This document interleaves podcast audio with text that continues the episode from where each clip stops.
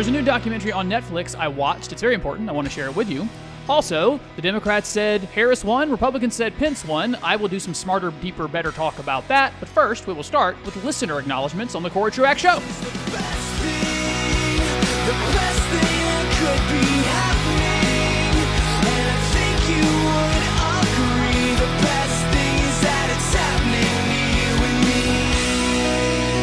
I also have a fun rant going to do in just a moment because I think rants are fun, not just when I do them, but I like to hear other people's rants. One of my favorite podcasts actually has a, a, a segment called Gopher Gripes, and it's just people with gripes. Like, don't you hate it when the back of your jeans gets wet on, on, on a rainy day and you can feel it? Like, it's stuff like that, like just things to gripe about. I think they can be funny, and so we're going to do one of those here in just a minute as well. Uh, but we'll spend most of the day on my reaction to the vice president's vice presidential debate, some deeper thoughts from that, and the Social Dilemma documentary, a documentary called Social Dilemma on Netflix that I want to highly recommend to you and see what we can learn from it. We'll do some other stuff as well. But first, my name is Corey Truax. Thank you for listening to his radio talk and finding the Corey Truax Show wherever you find podcasts. I am grateful for both. I also get to serve as a pastor for teaching at Beechwood Church, and Beechwood Church meets in Greenville, South Carolina on Sunday mornings at 10:30. And you're invited if you are uh, without a church home. We would love to have you any given Sunday morning. I want to start here. To all of you, like people I know personally, and then some of you are just are quote just listeners, as in we don't know each other personally. I know I uploaded the show last last week incorrectly on the podcast. I found out pretty quickly, but thank you to the many of you who wanted to make sure I was aware of my own uh, ineptitude as a producer. You know, those of you listening live, you won't know this if you listen to the radio show instead. I uploaded like an hour and a half worth of content last week because I just did it all wrong. So, to my podcast listeners, I know I'm inept. I'll I'll never need to be told. I'm a broadcaster, not a I'm not. I'm, I'm even a wannabe broadcaster. I'm certainly not a tech guru. So, yep, I, I I know it. Also, yeah, I know you can hear my dog sometimes. Do I know it's unprofessional? Yes. I have no other option. What do you want me to do? I have no control over my dogs. They are poorly behaved little angels. I'm just kidding. They're not. They're not that. Uh, but I, I, that's. I've been getting more feedback. You know, we can hear your dogs barking sometimes. Yes. Yes, I know. It's part of the ambiance of the show. Consider them to be a co star, okay? It gives you some context for where I sit. I sit near my dogs, and then they get upset at things. They, one of them thinks everyone's trying to murder me. And so she is hyper vigilant to make sure that her barking stops the murders. And so thanks to thanks to Maya, she's actually sitting next to me right now, looking at me as we're doing the show. And then I just wanted to give a quick thank you. There are there's a few of you now that go over to the podcast. You, you did it on Anchor and you support the show regularly. And I just, I mean, financially. Thank you. That means the world to me. I, I just went over and looked at those analytics. As I, I tend to look at the analytics. The, the idea of doing this full time is attractive to me, and I, I, don't look at the money page over on Anchor all that much. It's called the money page. It shows you your ad revenue and, and donors, and you just start seeing those names of people who give regularly, and I just I, for a minute I, I kind of got blown away. I was just very grateful for you folks, and so I wanted to. I never I never do that on the show. I never actually say thank you to those of you who sponsor the show uh, with with monthly gifts, and so thank you for that. I'm from the bottom of my heart. Thank you that you would find enough value in the stuff that comes out of my mouth from week to week to give to it means the world to me and thank you and if you want to follow along with them and do such this do the same thing give a dollar a month to the show well, uh, there's or more if you want to. Uh, you can do that over at Anchor, Anchor.fm, or on the Anchor app. Here's my rant. I got pretty upset at QT. I love QT. I was at Quick Trip, the one in Berea, on the way to North Carolina University one morning, and you've you've been in a, a, gas station situation where you're making your own coffee, uh, like a Spinx or a QT, especially at a busy morning. Let's say between 6:30 and 8:30, when people are commuting to work, they stop in to get coffee there is only so much counter space, and there's usually more humans than counter space. And so you end up having to wait to adorn your coffee. So if you're not a black coffee drinker and you want to put stuff in it, and you have to wait for a second. Here's where I started to fume internally. If you were over the age of 15, you need to know what you want in your coffee. All right? There, there needs to, we got to quit with this taste testing, guys. Where you put in a Splenda, you get a slap a slap of cream in there, or, or some non-dairy creamer, and you give a little stir and a little taste, like a little. Mm, mm, mm, want to know if it's good or not? Hey, know what your coffee your coffee order is. If you, I actually asked my 16 year old uh, nephew, "Do you drink coffee?" Yes. What do you want in it? He said one cream, three Splenda. Thank you, son. Thank you for knowing decisively what you want in your coffee. Also, one, know what you want in your coffee. Go pour it, put it in there, stir it up, walk away. People got places to be. That's one. Number two, do you, do, does the rest of the world need to take chemistry again and relearn solubility? When something is hot, it d- helps dissolve other substances. Coffee, quite hot. It's very good at dissolving the substances that you put into it. All you need is a little bit of emotion. You don't have to stir it for an hour and a half to make sure it's all put together. And also, places like uh, Splenda, Equal, Sweet and Low, those companies, that's one of their their qualities that they they sell is solubility. Like we've designed our product to dissolve easily. And the creamers have been designed that way. I know this is dumb rant, guys, but I got upset by it and I think it's I think it's worth doing before we get into the heavy things. So know your coffee order, know how you want it, make it and go. And also, you don't have to stir it and stir it and stir it. Really, like three or four little circles, and you're really got it. It's good to go. All right, here we go. Important things debate reaction, vice presidential debate reaction, especially seeing, I, I don't know when I'm going to put this show out for the podcasters, but there it appears there's not going to be a second presidential debate because of the whole virtual thing and then to pull out. Where it stands right now as I'm talking to you is that there will not be a second presidential debate. So we can use the vice presidential debate as a as a good stepping off point to talk about deeper things. Number one reaction. I remember a, a take I had a few years ago about debates.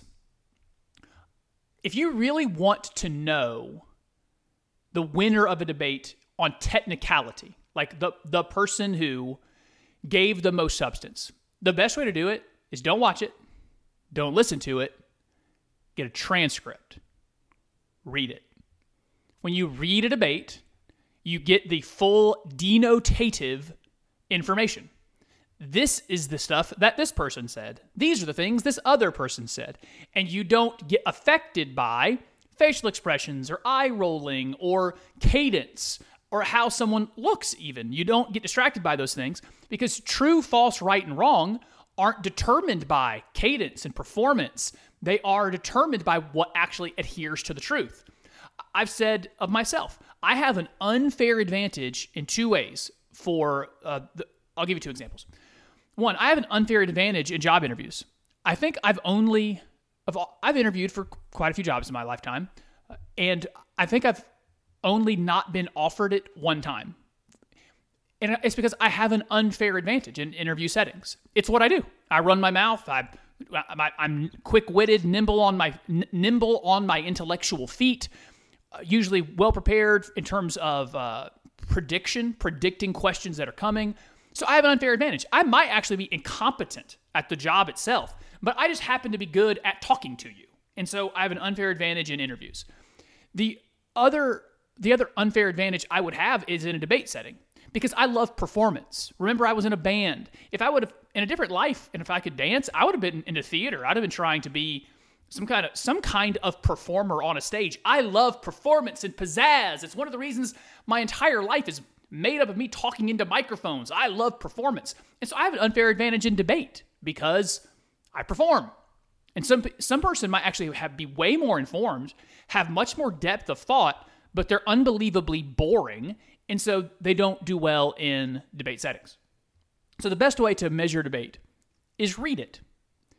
And if you read the vice presidential debate, it wasn't even close. I'm not, I have nothing negative to say about Kamala Harris really here. I'm just telling you that Mike Pence won the thing. If you read it point for point, even with Mike Pence's propensity to not answer some questions, he did that a little he did that a little too much for my liking where you where he would ignore the question asked and then answer a different one. There's a there are until there are better tactics for that uh, because sometimes you get asked unfair questions and a lot of the questions he avoided were unfair questions. But the way you do that tactically is you go at the question. You acknowledge the question, you acknowledge it as unfair, and tell tell the moderator why it's a backward question, and then you use the rest of your time on whatever it is you want to use it on. So he did some he did some question avoidance that I didn't I didn't like. But in terms of bringing argumentation, responding to her arguments, and then br- bringing specific statistical information, this wasn't close. Mike, Mike Pence, quote, won that debate. If you read it, if you read the debate, then you'll, uh, I, th- I think most folks would come to that conclusion. And the folks that wouldn't come to that conclusion, of course, the the argument would be if you're a left winger, well, she made the points I agree with. So even if I read it, she's making points I agree with.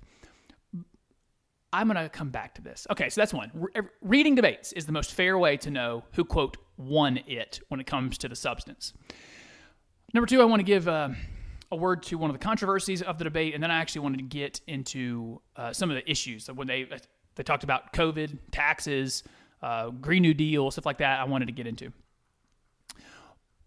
There was, of course, after the debate, the it almost seemed like pre-planned trope around media Everybody did it. Um, all the internet sites. It was on Twitter, CNN, every, MSNBC. Before the debate was over, it was mansplaining. Here's Mike Pence. He's a mansplainer. Term I can't stand. One of those made-up things.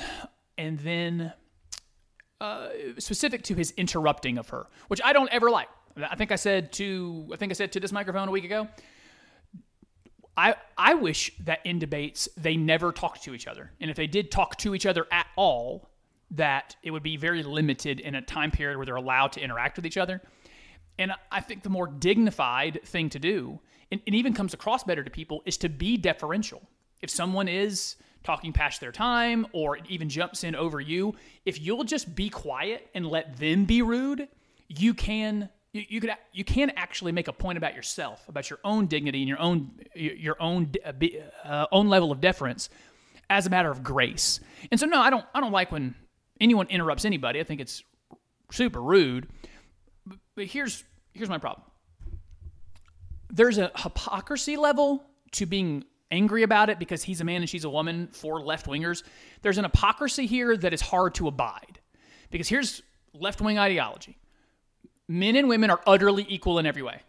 And they might not even exist. There's really no such thing as a man or a woman. Because if you ask for a definition, there's really some struggle in in defining a woman because a woman can be can be someone who has male anatomy according to the folks on the left like it's or some folks on the left so you have you have this issue where men and women are supposed to be utterly equal in every way also it's kind of hard to tell what's what is a man and what is a woman in this particular worldview and then if you add in the idea of a, a desire for lack of chivalry like so chivalry is m- men recognizing we have different roles than women and doing chivalrous things, even small things, opening the car door, opening a door.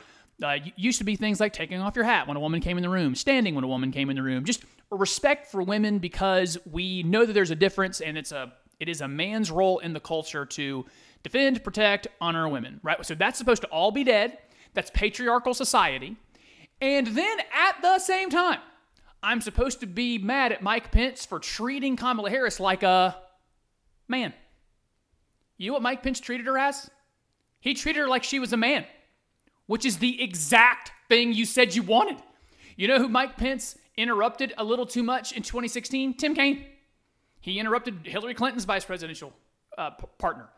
You know who interrupted each other a lot just a week before? Donald Trump interrupted Chris Wallace and interrupted Joe Biden. Like, goodness, he couldn't stop himself. You know, and the reason? Because that's something men do. We interrupt each other. I don't.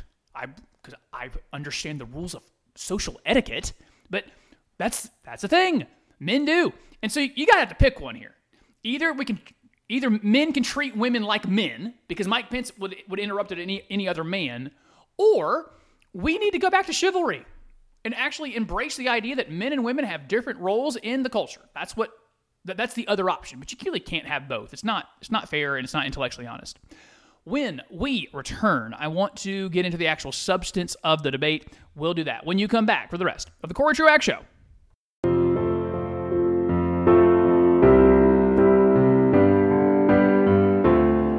Welcome back to the Corey Truax Show on his Radio Talk and wherever you find podcasts. You can find me, Corey Truax, on Facebook, Twitter, or Instagram. Look for me, you will find me there, and we'll have a good time with one another out there on the social medias looking back at the debate, the vice presidential debate between Senator Kamala Harris and the vice president of the United States, Mike Pence, and we'll get into the issues of it here in just one second.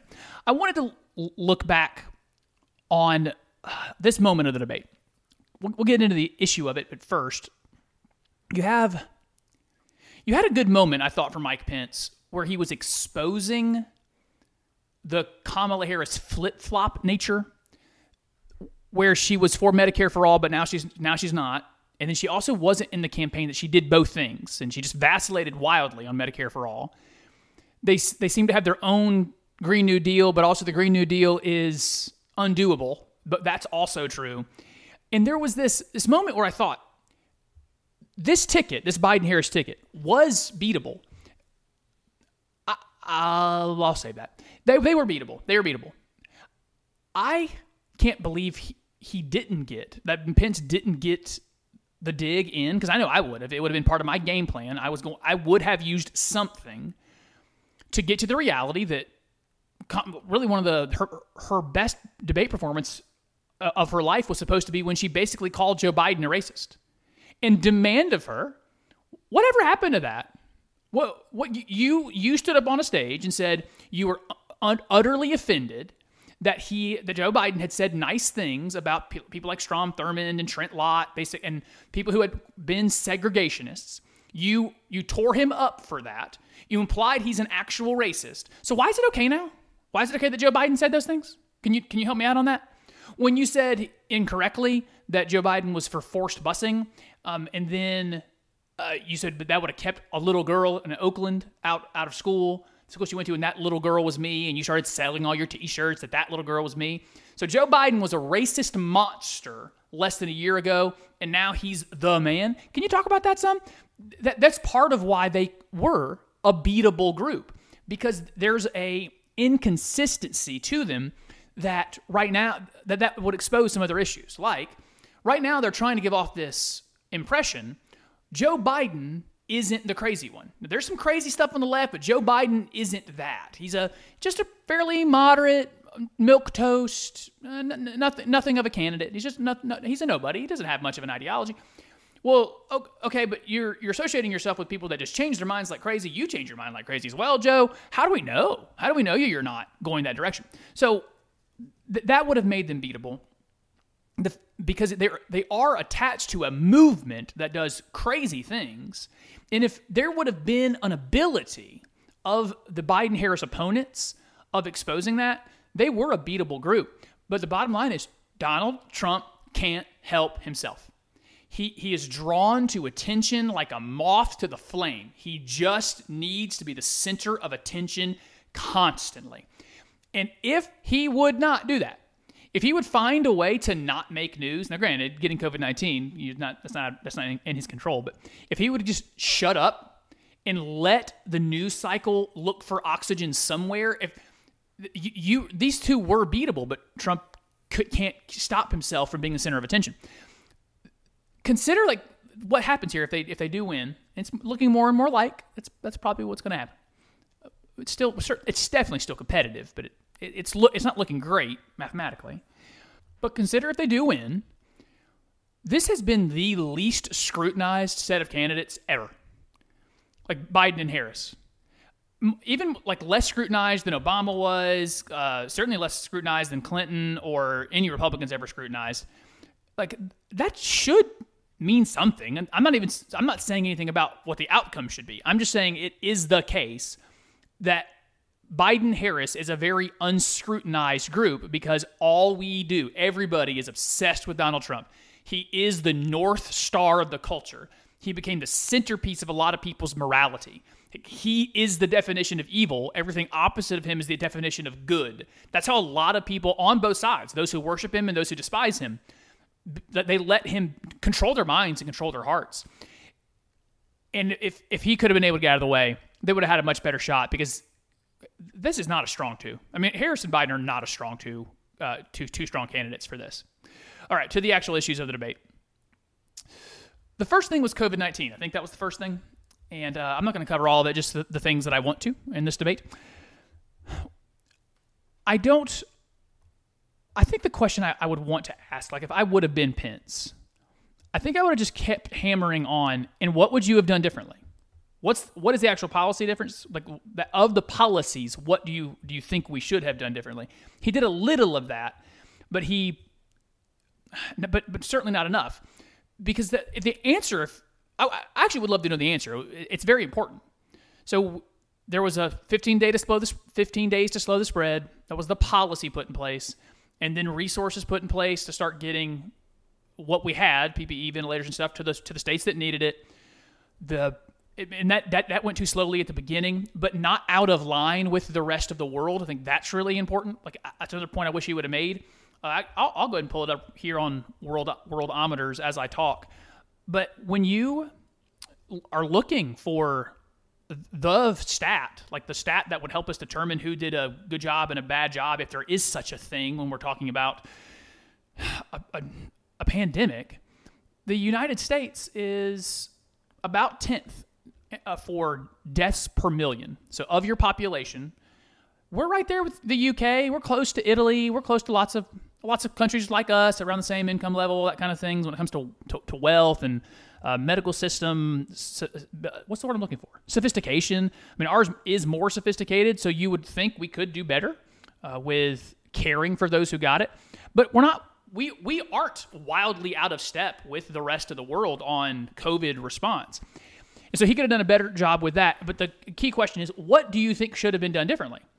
Because when I've asked that question or heard it asked really, because I haven't had that discussion with anybody, it's always about personal behavior well, J- Joe Biden would have worn a mask everywhere, or Joe Biden wouldn't have said bad things about said bad things about masks. He would not have said this thing about uh, liberate Michigan.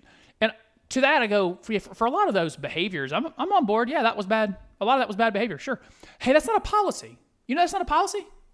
When the president tweets something, that doesn't carry the uh, the power of law. So, what I'm asking you, what policy would you have done differently, Kamala Harris? And the answer is nothing we would have behaved differently. We just personally we would have behaved differently, and that's not policy, and therefore not particularly relevant to the discussion. So that is the COVID part. Where he what he should have covered is we're it's all of this is tragic, but we're not out of line. Like we, we didn't handle this in a way that we're just it's an unbelievably bad case when you compare us to other countries. It's not true. And second, you unless you can tell me a solution, I don't even really want to talk to you about this it's, it's that's one of my uh, principles at work. One of my principles principles when dealing in any organization. If you are coming with a with a problem, the best way to be received is if you're coming with a list of potential solutions. And if and if the problem has you exasperated where you, you literally don't know there's a solution, that's okay. But I do know if you don't have any other options, like you don't know if there's a solution, you shouldn't be vice president of the United States. So you need to be able to say, here are the action items you didn't complete as a government that we would have completed, and she couldn't do that. Uh, so I say, of course, I say point to Pence, and everyone on the left would say point to her, but I'm, I'm giving you the logic that I have on why that was uh, a, be- a better round for Pence. The taxes part I wanted to get to because these two, Biden and Harris, they are quite confusing on the tax thing because Joe Biden does keep saying we will repeal the Trump tax cuts. So, like day one, repeal the Trump, dump the Trump tax cuts. Which, by the way, I wish politicians would speak more accurately. You can't just do that. like you, you got to have Congress pass something. Like you, you need the House to do their thing. You need the Senate to do their thing. You can't just walk in the White House and say, "I repeal it," like Michael Scott on The Office, walking out into the the main part of the office and saying, "I declare bankruptcy," and Oscar has to go to him and say you know nothing happens if you just declare bankruptcy. Same thing to Joe Biden. You can walk in the White House all you want and say, I repeal the Trump tax cuts.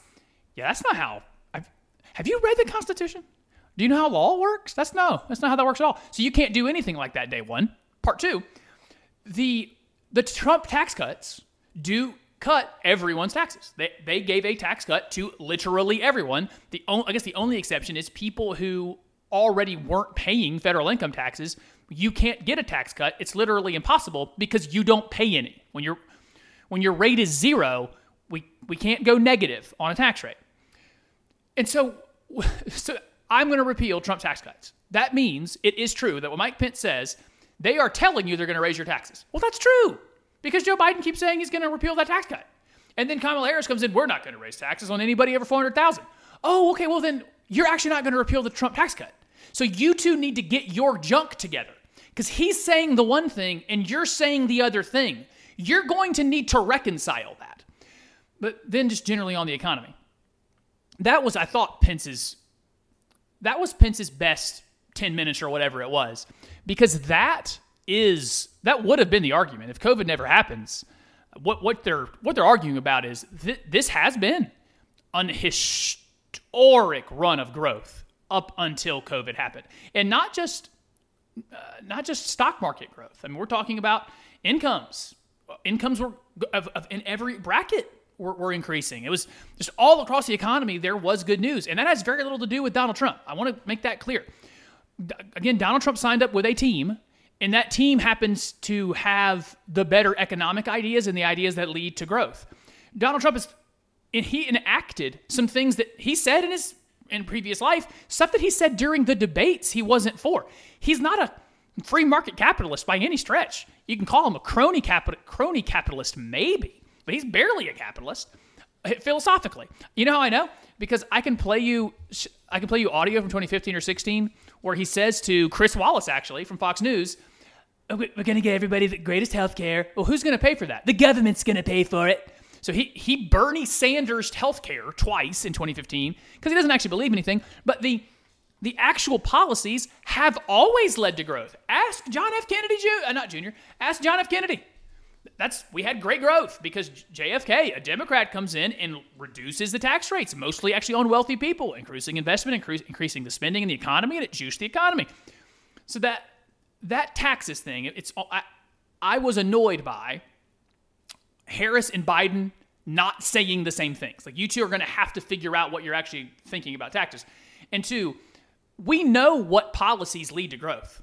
We know what policies lead to stagnation. And all of the history of the world shows it. We, we have been the most free market in our economy, far outstrips everyone else's except China. And China only got there because they started being free market. When they introduced that in the late 90s and early 2000s, they started their growth rate as well. And they have the something of an advantage to having a billion people. So when you're measuring GDP, but by nature of having a population that big, you're going to have faster GDP growth. So, and we're doing that. We are outstripping them in economic size with our 330 million people. So, the ta- the economic part, the taxes part, the, that was my reaction there. Then a couple issues. Um, Green New Deal. That's another one where they don't have they don't have a good answer on, on the Biden Harris side. There's not a. Are you for that thing? You know that money exists. You can't spend forty trillion dollars. You'll you the, the, the, what you'll do is damage the economy. You really can't technically can't bankrupt the country, technically. But yeah, you'll just wreck the economy. I mean, the, the dollars that do come in and buy our bonds aren't going to anymore, and you you will, you'll cause economic collapse if you did such an a, a, a horrific idea as the Green New Deal. Like it, I, I said at the time, I, I don't understand why they didn't. If you're going to write something that fantastical, go ahead and guarantee everyone a unicorn. There's no reason not to. The Green New Deal is as realistic as guaranteeing everyone a unicorn. So just go ahead and do it already. And they they have no cohesion and no coherence about whether or not they are Green New Deal proponents. And the reason why is they know it's quite unpopular they don't want to lose their left wing base. They need the, the base to show up, and so they don't want to absolutely disavow it. But they also don't want to embrace it because the vast majority of the country that uh, vast majority of the country is a too much of a generalization because vast majority of the country doesn't know anything. They don't know any better or worse. But the people who show up to vote it, at large don't like the Green New Deal. Another one they that I, I'm finding that they couldn't get they being the Biden Harris and then Harris being the the symbol of it because she happened to be on the stage, that they can't get their stuff straight on is fracking. Uh, that fracking is what, in part, saved the economy during the Obama years. The Obama years were quite stagnant in terms of growth rates, but we had this new thing come along called fracking, and it it was le- it was revolutionary in terms of keeping the cost of consumer gasoline down and also disempowering the Middle East because we were able to get gas in a different way where we didn't have to get as much through OPEC. We disempowered places like Iran, Saudi Arabia by this thing called fracking. I saw one study out of the ah, come on, Corey, the business school at Penn State. Can't remember the name of that business school, but it's one of the big ones that talked about the impact of fracking during those two, uh, 2008 to 2016 when it became a th- it became a thing during the Obama administration, and what would have happened without it.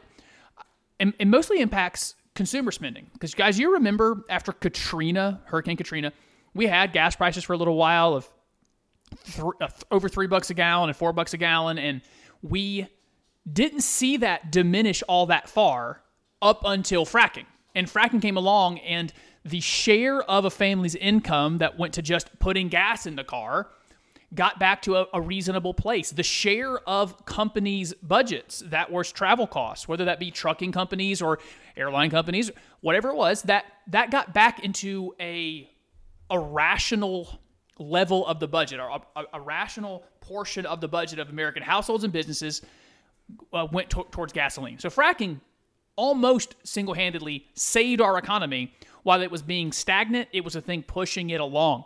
We, we even saw that out west. People were moving out to Montana and the Dakotas, to Wyoming for these fracking boom towns where you have people showing up from all over the country just looking for a job because during the Obama years, we had horrific economic stagnation. We had the most months ever under a single administration with over 10% unemployment. And fracking saved the job market because they weren't just jobs. People were going out there making some real money doing fracking. And so fracking is generally popular.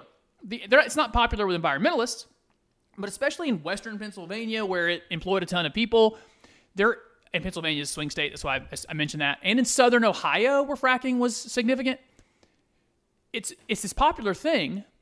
So Joe Biden wants to be for it, and he says he's not going to ban it. And and then at the same time, Kamala Harris will talk talk down on fracking.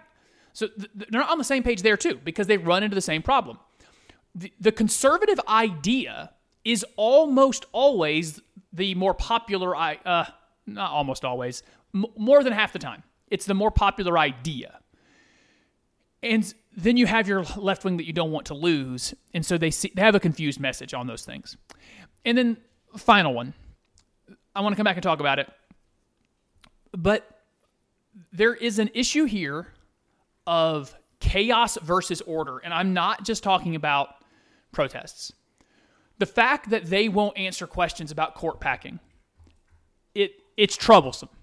And I'm not advocating here for any, by the way, I'm not advocating for voting for Donald Trump by saying all of this. I'm not doing any of that. I am saying, as I said a minute ago, this Biden Harris ticket is one of the least scrutinized ever. And there should be at least some scrutiny given to whether or not they're worth a vote. You can make your, I, I believe in making that decision in a vacuum. You can decide, is Trump Pence worth my vote? And if you, if you decide yes, cool, fine, whatever. If you decide no, that's fine, cool, whatever. But then it's a secondary vacuum decision. Now, is Biden Harris worth, worth my vote? If you decide yes, all right, I guess. And if you decide no, that's okay too. But I am for those decisions being made in vacuums, not one being dependent on the other. And all I'm trying to do here is say that that debate exposed some things and brought up some other questions that are worth ex- are worth examining when deciding where that vote goes. I will come back to this final point from that debate and the issue of chaos and, and court packing when you come back for the rest of the Cory Truax Show.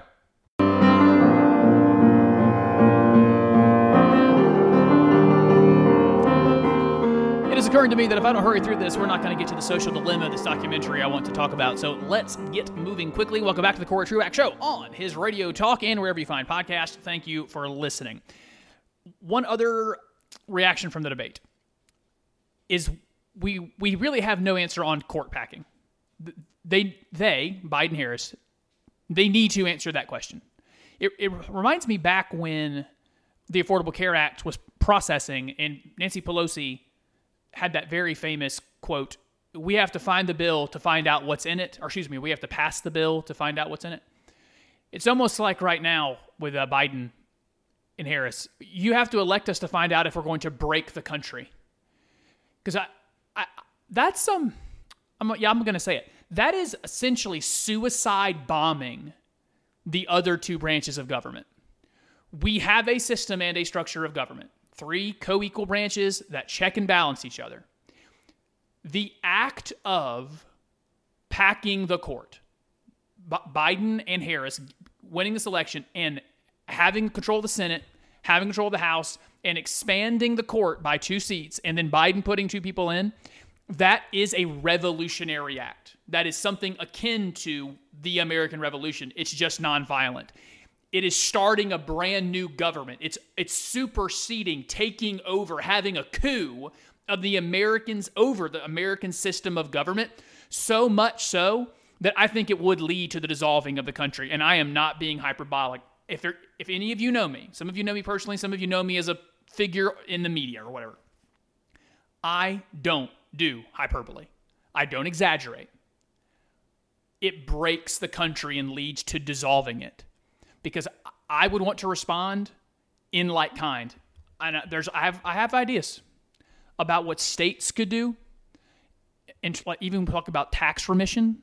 I wouldn't I wouldn't be opposed to start to start talking about secession again. You you can't break the rules, and you can't overturn the system and structure of government. And court packing is that.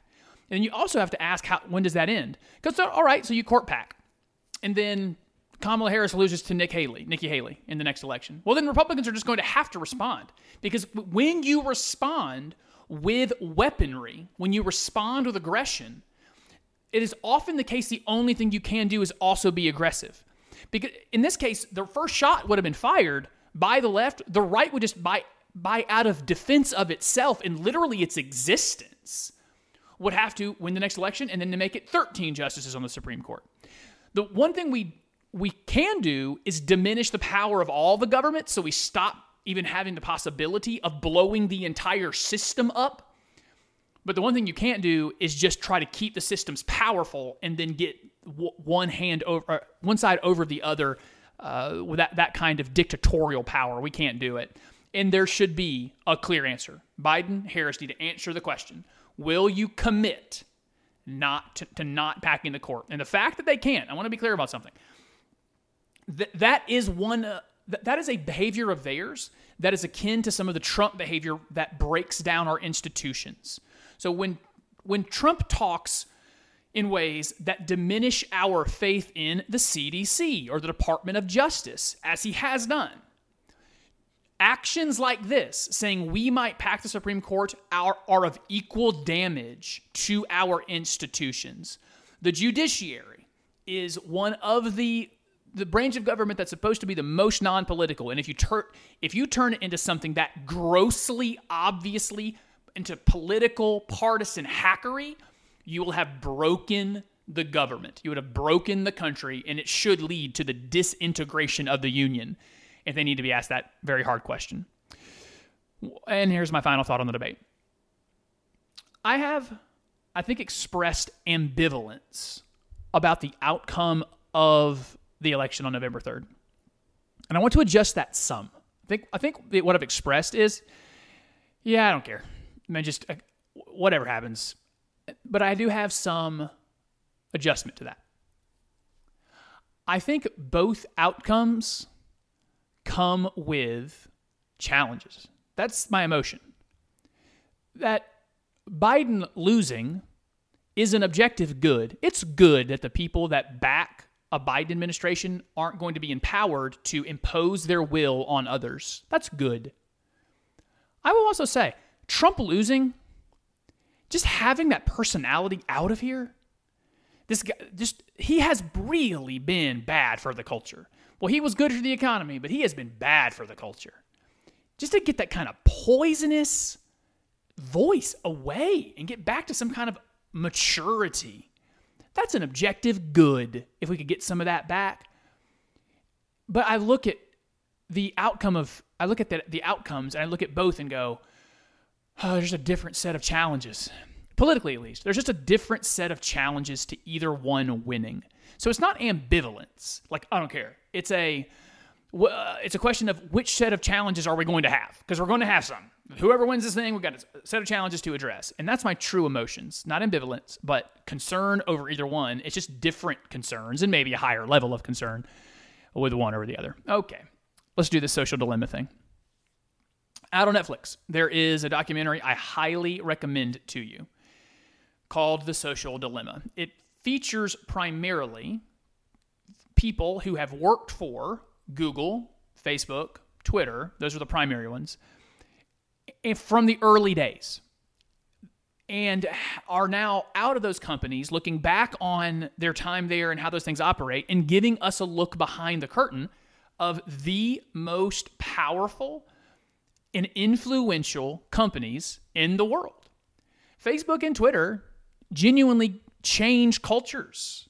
I, I would argue that without Facebook, the green revolution that almost happened in the Middle East and, the, and somewhat did happen, some of the stuff that happened in Syria and rising up against is that Assad, Bashar al-Assad, and then the ri- the rising up in the revolution in Egypt. Without Facebook, that probably doesn't happen. Without Twitter, some of those don't happen. There, is power in these groups, and they they start telling the story of how these groups do business. And here's uh, here's my primary reactions. I think it's th- I'll give me oh, I'm gonna call it three. Uh, let's see. We let's see if we can keep it to three. First thing from that documentary is it's an affirmation of a lot of things I've said to you about the motives of the companies. Now, I don't resent this, but their point, their their the reason the reason they exist is to make money. Google, Facebook, just start start on those two. You can toss in Twitter if you want. Why do you exist? To make a profit. That's the that's the centerpiece of business. We're here to make money All right, well, how do we do that? We need users. It's actually very funny in the um, in the documentary. Somebody said there's only two industries that call their customers users, and it's drugs and social media, or drugs and software. And I was like, oh, that hurts, man. That it's drug dealers and software makers that call their customers users. But if you're if you're there for profit, how do we make money? I need people on this site. I need a mass number and I need a high number of hours. So everything we do as a company, if you're Facebook, Twitter, you're, you're Google, Google owns YouTube. Uh, so if I need, if I know that my way of monetization, my way of profit is to get people as users, but I also need to keep them on the screen. So the thing I've said to you many times is they have no interest in you being smarter. They have no interest in you learning something new or being challenged. All they want to do is keep you on the screen. Don't press the button to close your phone. Stay on this screen. It is in part, and they, illustrate this really well in the documentary, how they've helped our polarization.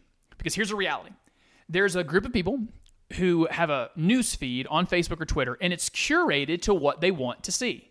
So if they're a very conservative person like me, it's going to show me all the stories that say I'm right. It's going to show me all the opinion makers that affirm me in what I believe. And if there's a story out there, either straight news or a good argument against something I believe, they're never going to show me that because it would seem like I don't want it. Uh, that that person, that conservative person, wouldn't want to see this thing that challenges them. Hey, they might even turn off the app. They might go somewhere else. We got to keep them on the screen. And so because and they'll do the same thing with a left winger. And so when a left winger and right winger are talking, they literally are working with two different sets of facts. There's a lot of stuff that person on the left knows that the person on the right doesn't know. And there's a lot of stuff the person on the right knows the person on the left doesn't know. Th- this is one of the things I love about my Facebook feed is it you can't figure out what direction I'm coming from. My Facebook feed is quite diverse, and I think Facebook figured that out about me.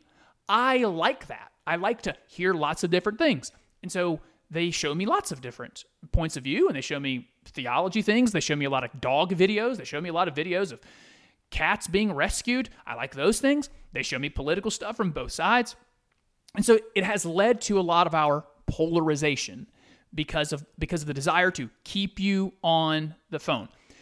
The illustrated part of it that I didn't know that was I don't I don't want to call it terrifying, but it was unnerving if you stop using your phone, like you decide you're going to turn off the social media apps for a while, go on a fast basically, like some people do for social media, they'll obviously notice. They'll they'll notice the the software will notice uh, this person hasn't opened the app in two hours. Let's send them a notification. Let's send them a notification that one of their most pop, one of the pages they visit the most has a new post. So they send you that notification, ping, on your home screen of your phone. Let's say you don't respond to it, you don't go look.